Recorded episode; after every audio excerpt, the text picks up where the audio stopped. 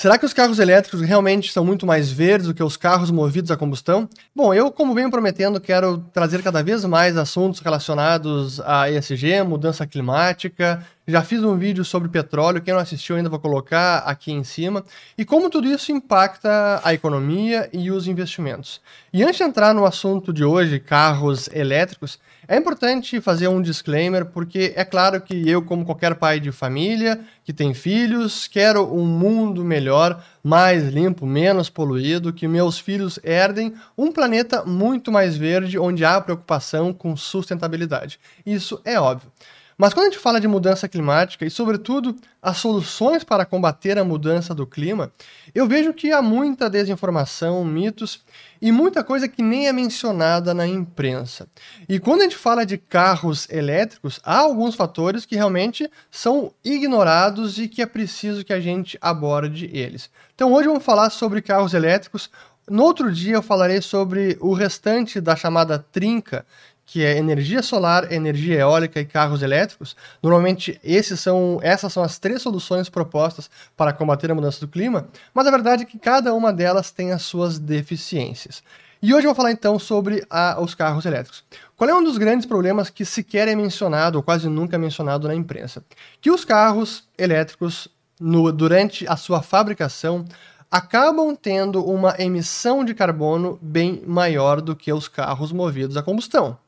Isso faz com que eles saiam da fábrica com uma pegada de carbono ou um carbono embutido muito maior do que os carros a combustão. Por que isso? Porque são carros que são mais pesados, porque exigem mais aço, mais alumínio, que também é muito intenso em uso de eletricidade para fabricação de alumínio, até por conta do peso das baterias, pelo menos da forma como hoje elas existem. E eu vou colocar aqui primeiro um trecho de uma entrevista bem curta do Simon Powell, que é um analista da Jefferies Investments, que fiz, eles fizeram uma análise muito interessante, que depois eu vou falar aqui sobre os resultados dessa análise, mas deixa eu primeiro colocar esse trecho dele e depois volta aqui para mim. Vamos lá. The key issue here, as you highlighted, the embedded carbon in the manufacture of the vehicle itself. Uh, when you think about uh, making a car, as you said, steel, aluminium, glass, there's a huge amount of carbon emitted in the creation of those materials and putting those materials together. The key finding here, though, is that EVs in general are heavier than internal combustion engine cars. They contain more steel, the brakes are bigger, uh, the battery packs are certainly heavier. Uh, and so when they leave the factory, these EVs are at a disadvantage, if you like, in terms of whole of life carbon to internal combustion engine cars. Uh, so the implications of that, as you highlighted, um, to gain the environmental dividend that governments are looking for, uh, users are going to have to keep them longer, uh, drive them further than they may have done with a conventional internal combustion engine vehicle. Então é evidente que os carros elétricos também consomem muita energia no processo de fabricação, também consomem muitos recursos naturais, consomem aço e alumínio, como o Paulo depois fala aqui no restante da entrevista, e que aço é um dos problemas porque o processo produtivo do aço em nível global não é nada verde, há uma pegada de carbono enorme. E isso também impacta o carbono embutido na fabricação dos carros elétricos. E aí falando de, das baterias, esse é um dos grandes desafios da indústria de carros elétricos como um todo. Não é isso, não é um problema da Tesla, é de todo mundo, porque elas precisam ter uma autonomia maior e uma vida útil maior também. Mas o processo de fabricação hoje não é nada verde. É preciso extrair os minerais, é preciso fabricá-los, isso também requer muita energia e por isso há uma pegada de carbono ou muitas emissões de CO2. E eu quero colocar apenas um trecho bem curto aqui de uma, é, uma matéria da CNBC sobre o problema de bateria da Tesla, aqui no caso, e como a reciclagem é necessária. Então deixa eu botar aqui na tela rapidinho, depois volta para mim. Batteries are indeed everywhere these days, and the demand for lithium ion batteries has risen sharply in the past five years and is expected to grow from $44.2 billion in 2020 to 94.4 billion by 2025, mostly due to electric cars. EVs are expected to hit 10% of global passenger vehicle sales by 2025, rising to 58% of sales by 2040. Do we have enough materials to build all the EV batteries that are going to be required? Frankly, no, not right this second. We, we don't have enough materials um, in the supply chain to build everything today. So growth has to happen in the supply chain for all these vehicles. a lot more of that investment has to find its way to the top of the food chain to figure out, you know, where these materials will come from, investing in new mines, refining and recycling. We look Então aqui a gente tem essa matéria sobre as baterias e como esse desafio é, persiste, não foi resolvido. E, e, aí quando a gente fala da não apenas desafios de, de suprimento para as baterias e atender toda essa demanda esperada, mas aí a questão, como eu falei, da vida útil das baterias, autonomia e vida útil. O que me leva então à matéria do Wall Street Journal, vou colocar aqui na tela, onde eles dizem, perguntam o seguinte: ó, é, os carros elétricos são realmente mais verdes para o meio ambiente? Aí os veículos elétricos produzem emissões menores, no geral, do que os seus carros movidos a gasolina ou a a, a, combustão. Mas tem alguns pormenores. E eles fazem aqui uma comparação interessante do processo de fabricação, primeiro mostrando aqui um carro elétrico em amarelo e um carro movido a gasolina, que, que eles chamam que são carros comparáveis. Depois eu vou falar sobre esse ponto. E aqui as barras em, em preto, que seria a emissão de carbono de cada veículo. E é o que eles eh, trazem aqui é o seguinte, ó. É, construir tanto um Tesla Model quanto um Toyota RAV4 gera várias toneladas de emissões de gás estufa, de gás de efeito estufa, para derreter o alumínio, manufaturar os, os componentes e montar o veículo. Mas fabricar um Tesla realmente gera mais emissões por causa dos, dos metais necessários para a sua bateria de íon lítio. Antes eh, que ele saia da linha de montagem, um Tesla já gerou 65% mais emissões do que um RAV4. Vejam isso. Então, acabou a fabricação, o carbono embutido de um Tesla já é 65% mais. 65.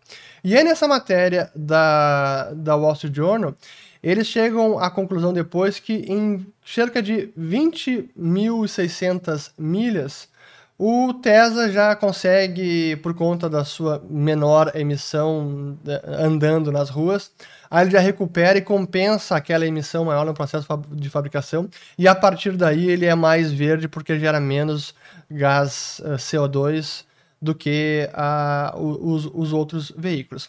Aí que é o ponto que é importante, porque a pesquisa da Jeffries Investments, do Simon Powell, e é o que ilustra muito bem também a pesquisa do Goring and Rosenzweig, Natural Resource Investors, o Adam Rosenzweig, que eles viram exatamente o, a mesma conclusão do Jeffers, e que é diferente do Wall Street Journal, por isso que é importante falar.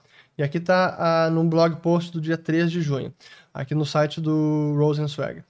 O Jeffrey publicou um research eh, intitulado uh, Será que os EVs são realmente mais verdes do que eles aparecem? Onde eles concluem que o, o veículo é, elétrico precisa ser dirigido por 200 mil quilômetros ou 124 mil milhas antes que toda a sua vida de emissões de carbono equivalha a um motor de combustão interna.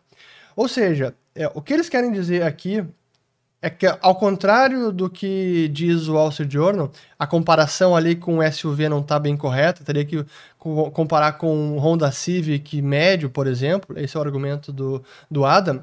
Quando faz essa comparação, um Tesla precisaria andar por 124 mil milhas para compensar toda aquela emissão de carbono embutida durante a sua fabricação.